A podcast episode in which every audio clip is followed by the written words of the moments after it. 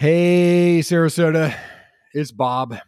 So it's been a wonderful grind over the past 18 months. We've had some fabulous guests. We've produced over 150 episodes, and we've had over 10,000 listens from you wonderful folks in the greater Sarasota area. It's been a lot of fun, but also it's been a lot of work. And so we've decided to take a little bit of a break until this fall. When you check out other podcasts, you're going to see that most put out a new episode only once a week. We put out two, so of course that means there's twice the work. A lot of show notes, scheduling, guests, editing, et cetera, et cetera, et cetera. So we've decided to take a little break for the rest of the summer and we will resume this fall. And we'll let you know. But before I sign off, can you do me a little favor? Reach out to us via Facebook, Instagram, or LinkedIn. Drop us a little note. I'd like to know more about what you want to hear when we resume in the next couple of weeks. That'd be a big help because without you, dear listener, we would not exist. As always, thank you for tuning in. Have a wonderful summer, and we'll be back soon where you can listen, learn, and connect. Good morning, Sarasota. This is the Sarasota Stories Podcast, episode five.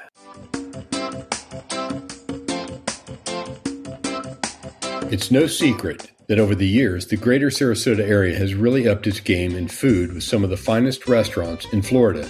Today, I'm talking with one restaurant entrepreneur that leads not one, but two of the area's hottest establishments, and he's going to talk about how he does it.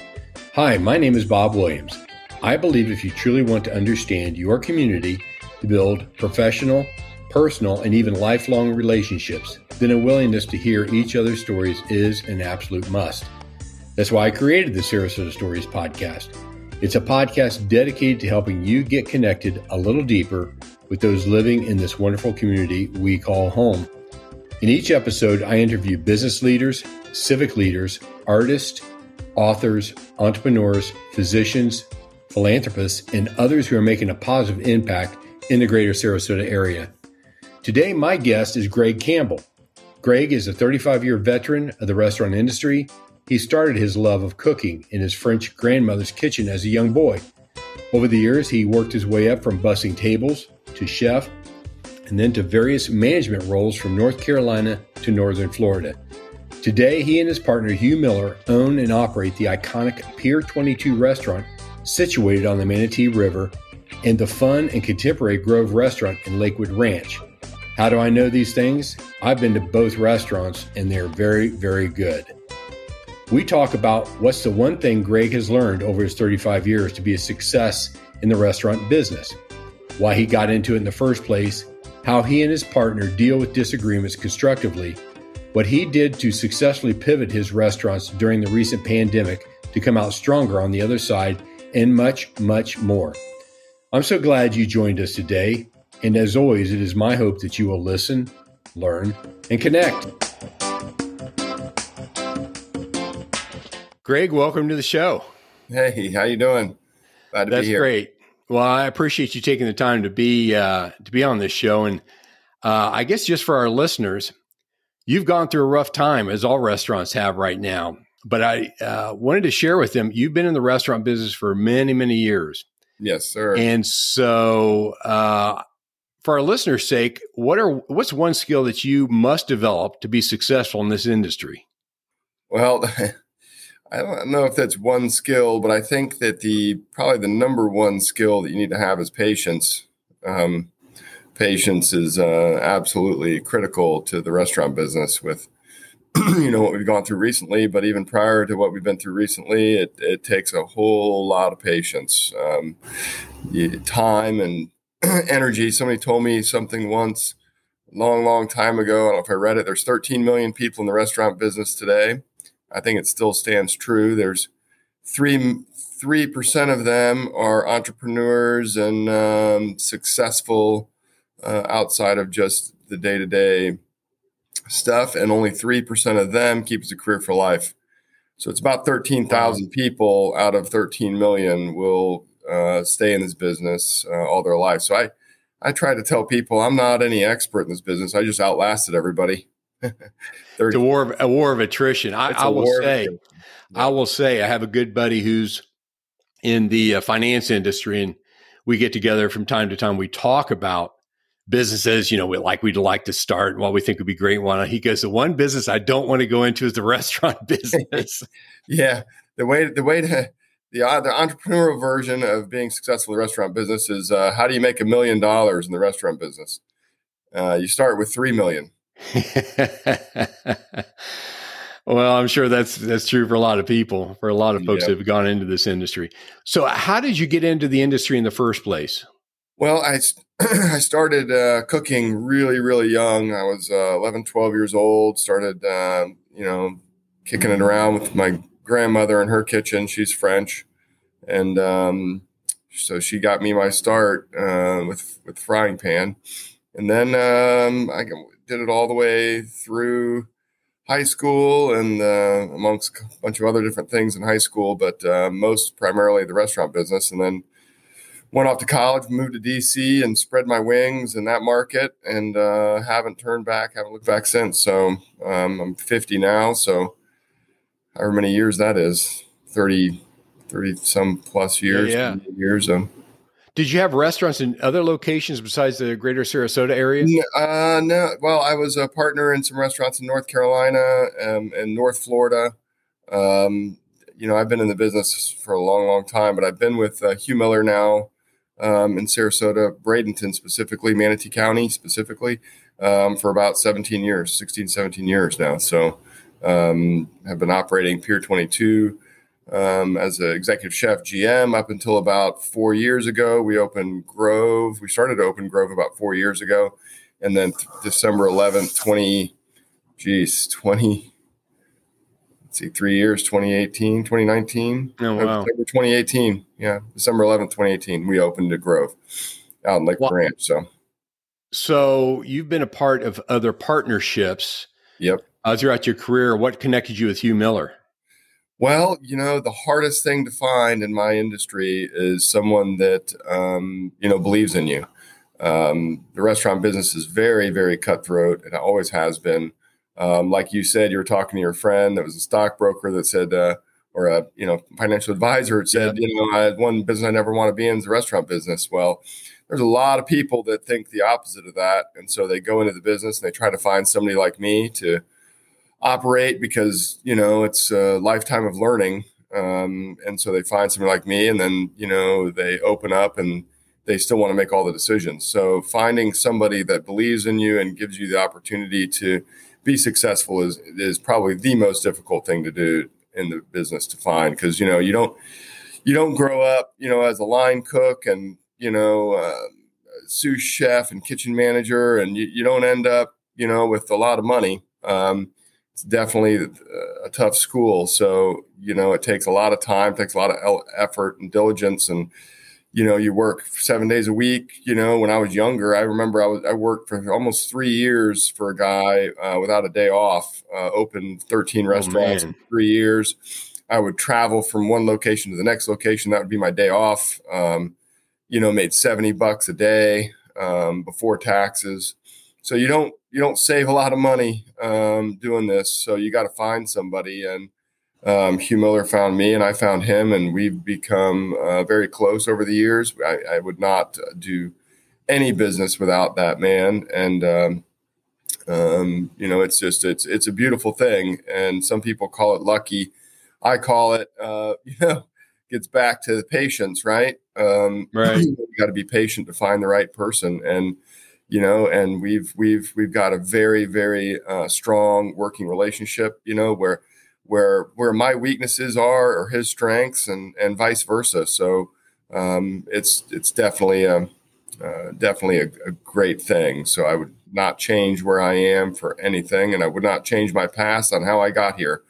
So that's a that that's a that that's a great story. Years ago i grew up in a small town in uh, southern ohio and there were um, a couple of guys that owned several supermarkets there it sounds very similar to like you and hugh and they said whenever they had a disagreement, they would go into the office and have that disagreement, you know, like not out in front of the employees. But how, how do you guys, how do you guys hash things out when, you know, a, a, certain issue comes up, whether it's been this COVID thing of how to respond or, you know, you, you want to change. Yeah, I mean, how how do you guys hash it out so that you, you know, you, you keep moving forward?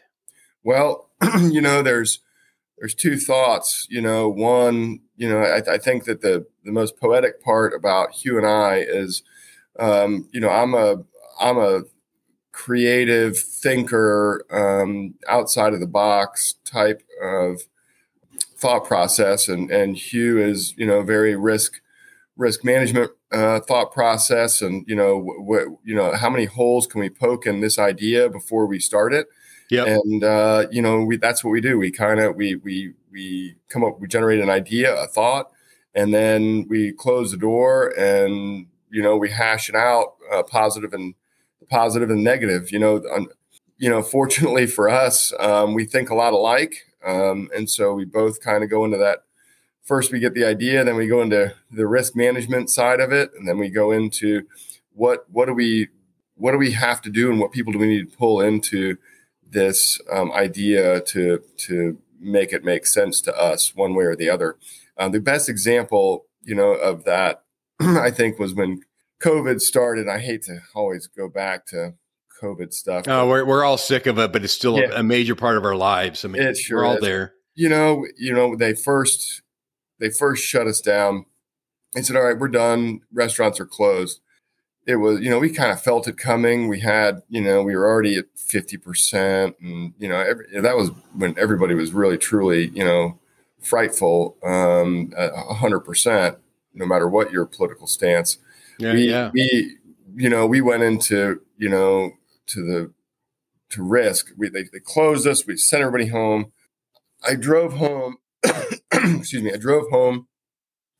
Stopped at Publix and uh, walked into Publix and here's you know hundreds and hundreds of people piling into Publix. You know they had no sanitize no sanitizing wipes. They had no toilet paper. There's people everywhere. You know it was I was so angry because you know when you walk into a situation like that you go okay i you know i've been in this business all my life I, all i've ever dealt with is you know health inspections and sanitation right, right. wearing gloves and you know wash your hands 30 times a day we've been practicing that long before covid ever showed up and then you walk into Publix and you see these teenagers with no mask, the mask on their chin, you know, plastic wrap over the pin pad. So it, it, it made no sense, right? So somebody's yes. going through and plugging into the plastic wrap on the pin pad and they're not changing it. Nobody's changing their gloves. It was just there's no you know there's nothing to wipe. I mean, it was just a disaster. No consistency at all. Oh, yeah. it was just the stupidest thing I'd ever seen in my life. Like, why would they shut us down after we've done everything that we could possibly do to mitigate this?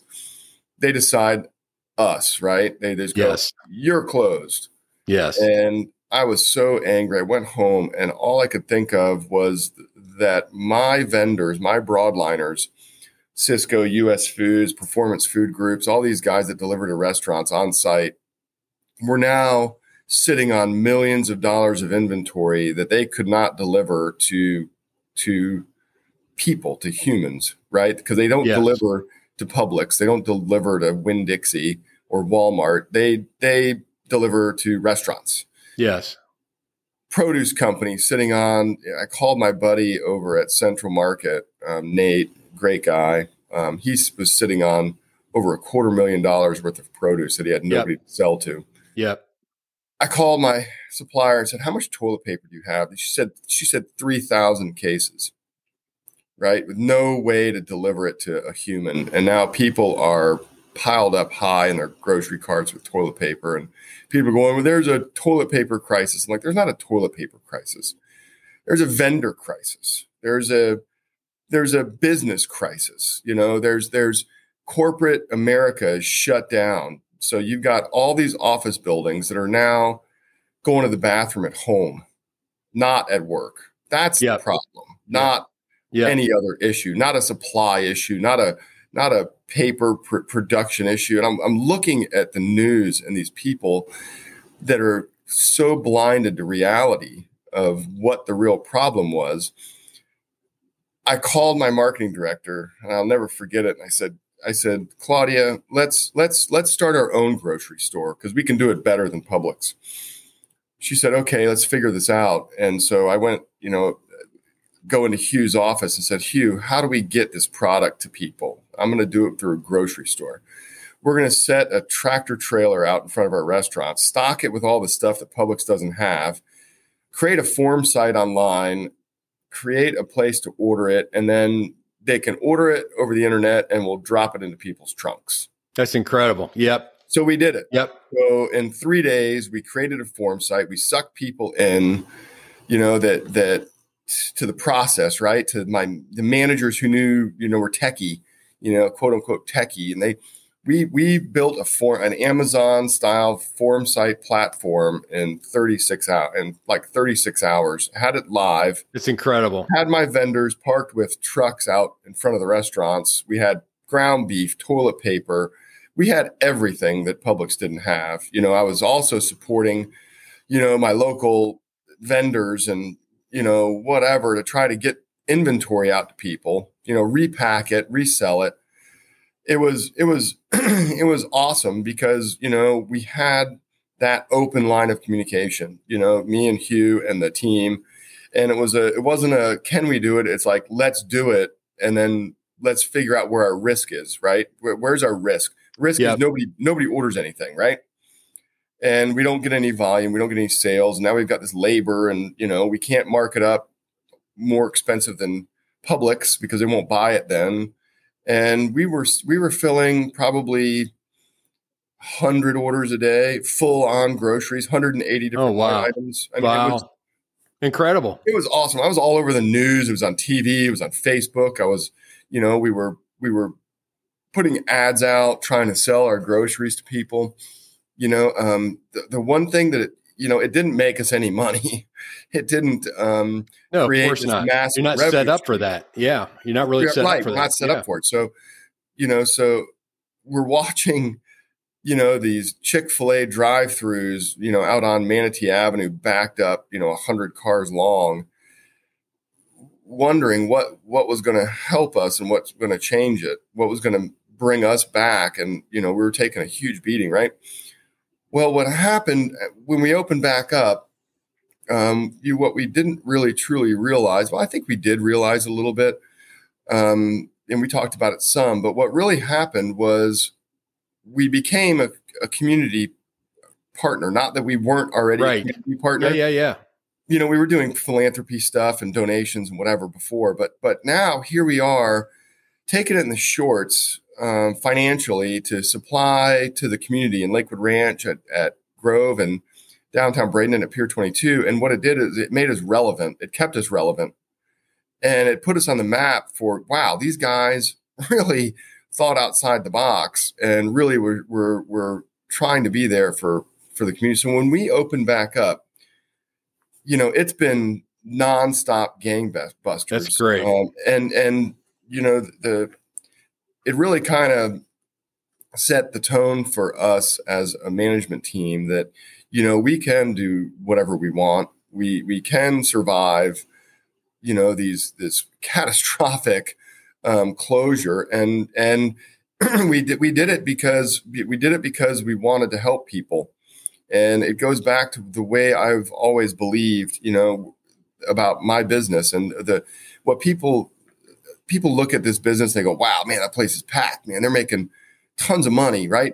It's not about that. It's about feeding people, making them happy, being there for the most important times of their lives and being a memory for them. Because, you know, we do weddings, bat mitzvahs, birthdays, yep. anniversaries, engagements, uh, you know, dinners with grandma. I mean, we're there for people's most important times of their lives Thanksgiving, Christmas, Easter, you know, um, honeymoons. I mean, you name it, we're there for them. So it during the pandemic, that was a huge memory for people, right? That's an unforgettable memory. And there we were, there for them, stocking groceries and that's incredible. Ground beef in their trunks. That was it was that was one example of of that discussion. You know, that's risk a, mitigation and what Greg, are we doing forward. Yep. I was going to say, I say, you know, that it, what never ceases to amaze me is some of these stories that I've heard and what is I mean, the dichotomy between businesses that just closed up and never reopened Right. And those that were able to pivot, to adjust, and to continue to contribute. I mean, just like you guys, I mean, that's an incredible story. It's an incredible tribute to, you know, like your entrepreneurial spirit and just, you know, your stick to itiveness and to see through it.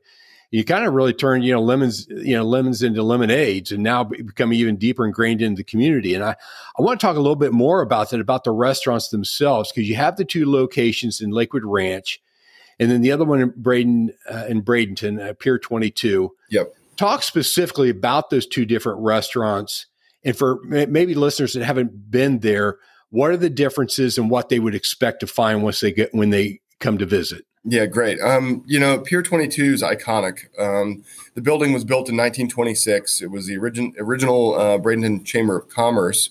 Um, you know, I've stripped the building down and repainted it. And, you know, I found that Bradenton Chamber of Commerce logo underneath the paint, um, it's still there. Um, it's pretty, really cool. In 1976, the Miller family uh, bought the restaurant. It has a hundred year lease with um, the city of Bradenton. Um, yeah. So we're here to stay.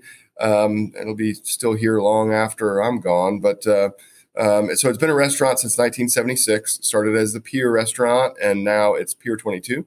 Um, it had a few changes over the years, but for the most part, um, it's standing the way it did um, when they remodeled it in 76 you know, we've done remodel after remodel after remodel every year. We make investments into the building. It's a old Mediterranean style building. Um, I seat uh, about 750 people.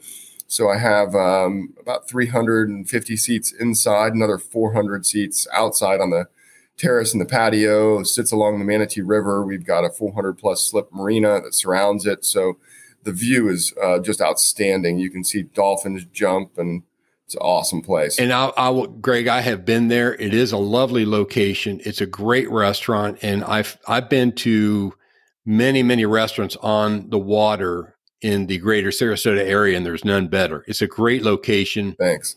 It's a great place to go for a, a nice evening. You can go over to the uh, to the museum and the observatory there. Um, and so, yeah, I, it's it, it's a lovely location. Yeah. So cool. Yeah, yeah. The, the other place is Grove, uh, Lakewood Ranch Main Street, a little bit different. Um, it's not quite as old. It's a um, it was built about 13 years ago. It was it existed as another restaurant for a while. Um, you know, we remodeled it. We did a huge remodel um, back in December, you know, summer of 18, and opened, of course, uh, December of 2018, and uh, it's contemporary. It's got a huge bar. It's got it also has some outdoor dining. It's got about 150 seats or so outside um, on Lakewood Ranch Main Street. It's got a covered pergola. It's a huge fire pit. It's got a, a 400 seat ballroom uh, connected to the um, uh, east end of the building. Um, so we do a lot of events, weddings, um, corporate events. Uh, it, it's a great place, uh, but definitely a little bit more contemporary. Um, different menus uh, at both. So there's some cool things that coordinate between both locations, but for the most part, there the the menus are pretty unique. Where both restaurants are a completely scratch kitchen. Uh, we bake all our bread. We cut our beef. We're cutting whole fish. Oh man! Um, we make our stocks, our sauces, our dressings. I mean, there's nothing that we don't make. We probably have between the two locations probably three four thousand recipes we make every day. Um, big staff. I, I employ about uh, 300 or so people between both locations, and I have an offsite catering company. So we do um, caterings at uh, all across Sarasota Manatee, at the Crosley Mansion, at Ringling. Um, we do stuff out on the polo fields. It's at uh, for James Miller out uh, every Sunday. Oh, that's great. We do we do stuff all over the place. So uh, we've got a huge team that you know works on all these events. We did um, we do somewhere in the terms of four, five, six hundred events a month um, whether it be weddings or small gatherings. Oh my goodness! Whatever. So we do it.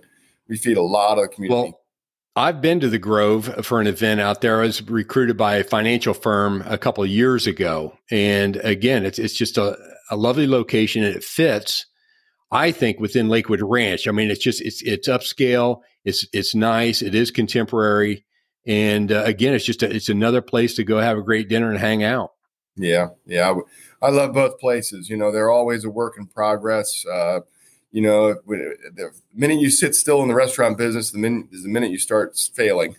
so you got to keep got to keep you know current, keep keep that staff motivated, Right. keep the managers motivated, keep it positive. How know, how how do you so when you go to do a restaurant, how do you choose a particular theme or say, look, we think this will work here because again, that's kind of the part of the discussion my friend and I had about the restaurant business. Like you don't really know until you open those doors whether Right. the response is going to be. So it's, Uh, it's, it's tough to test that out. Well, you know, the community decides what your restaurant should be, not you. Um, Mm, you know, great a lot point. of, a lot of people, excuse me, um, say, "Hey, uh, you know, my mom makes a great meatloaf, and uh, I'd love to share that with the world." Right? And then they open up their, you know, shop right next to, you know, another shop that is serving meatloaf too. And by the way, that other place serving meatloaf's been open for 10 years and been entrenched in the community. And Now you open and they go, oh, I don't like this meatloaf as much as the other meatloaf. so you got to kind of decide by community what it wants. So that's one of the things I did out at Grove. Um, you know, I spent a ton of time before I even, I mean, I, we kind we kind of got drawings started, you know, we, you know, functionality, layout, you know, flow, workflow, you know, those are the most important things you do initially is uh, workflow, you know, how do people park? Where do they park? How do they drop people off? How do, you know, where are your handicap spots? You know, how do they walk into the restaurant? Where's the hostess stand location? Where's the bar? You know, where's the kitchen doors related to the dining room? How do the servers get from the table to the kitchen and to the soda station? And, you know, just the workflow Right. if you get that wrong, um, way harder to change once you open. Now you have to just kind of decide. So that's the first step. And the second step is to look at what people are doing. You know, where are they eating? Where are they sitting? Are they sitting outside? Are they sitting at the bar? Are they sitting in the dining room? So when I went out to Lakewood Ranch, uh, you know, I, I went to the, you know the mall, of course, uh, you know, which is like going to hell. Um, uh, you know, chain restaurants everywhere, and Right. everybody's competing for the you know that one seat. Um, didn't enjoy that research but uh, i did it regardless. Then i walk up down main street and what the one theme that happened out in lakewood ranch was that you know everybody sat at the bar. You know the, the bars were all full and the dining rooms were you know a quarter quarter full but the bars got every seat taken. Right. so i immediately said wow we need a big bar well, know? this is Florida, right? yeah This, this is the party state. Right, right. Uh, you know, a lot of um, um, bar food, snacks. You know, so I've got a huge happy hour menu. Um, you know, you know, great bar menu. You know, out there. You know, it works. it. I've got 32 seats around a you know horseshoe bar. I've got you know another 30 seats you know around the bar at tables, and I have outdoor you know big sliders that open up on the corner and then high tops outside of that. And Cool. uh, so I've got like probably 90 seats that would be considered bar seats. Yeah. And uh, it's packed every day. And, you know, Well, that's what that's you what want. the demand was. So why change it? yeah, now, yeah. from a menu standpoint, you know, people have this idea, you know, that they, I'm going to do Italian, I'm going to do home cooking, I'm going to, Right. here's the deal you have to have Bud Light on draft. You have to have Kendall Jackson Chardonnay. You have to serve a hamburger. Well, as a microbrew, You have to serve a fish sandwich. You have to serve crab cake. You have to serve fish yeah, in Florida. yeah, If you have those components on the menu, you'll be successful from a menu standpoint as long as they're all good. Is that only for the tourist or for the locals? For For everybody. The number one the number one ordered item on any menu, if you have it on there, is a hamburger. Yeah, Period. of course. Yeah, It the number two in Florida is a fish sandwich. Yeah. Number two. I don't care if you're, you know, three Michelin star restaurant. If you don't have a hamburger and fish and chips and Bud Light and Kendall Jackson Chardonnay, you need to rethink things. Well, It's coming from the coming from the the that Cincinnati area, Mhm. I mean, I grew up coming from the uh, coming from the Cincinnati area myself. Mhm. We always believed that you had to be near the water to get a good fish sandwich. So whenever we came to Florida, that's what we ordered. It- everything else on the menu is fluff, Bob.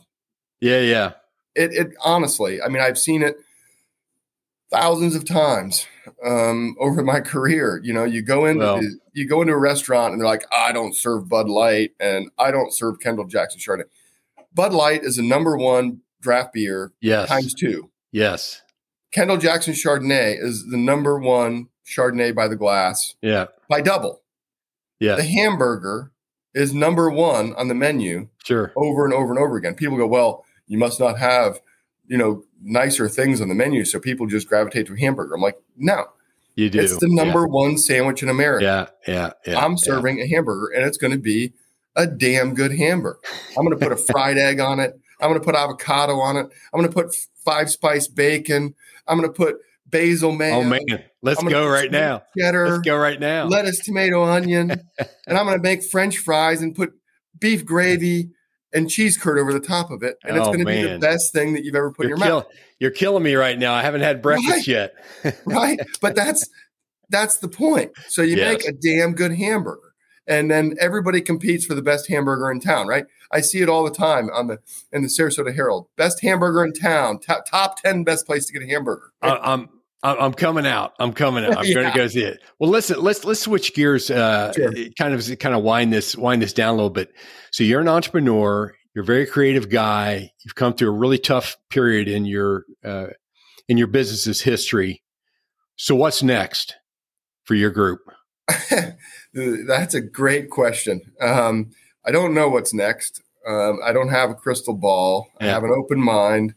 Um, I, I, look at opportunities as they come, um, and again, I go back into that risk uh, pattern again. You know, so when somebody brings a new idea or a new thought or a, um, a new opportunity, we look at risk, and I can tell you, we turn down more opportunities than we pick up because oh i'm sure you know, yes. so the, the the one thing that's always rung true to me is that you know you have to be you you you have to look at all of the negatives first right and if if the negatives at any point in time jam you up and go you know that doesn't make me feel good don't do it right don't do it. I will. I will say. I will say one of my favorite quotes is from Steve Jobs of Apple fame, who said, "He goes, we were just as proud of what we did not do as what we did do." And and I would think, you know, you guys are pretty high f- uh, profile in a couple of different communities now in Bradenton and also Lakewood Ranch.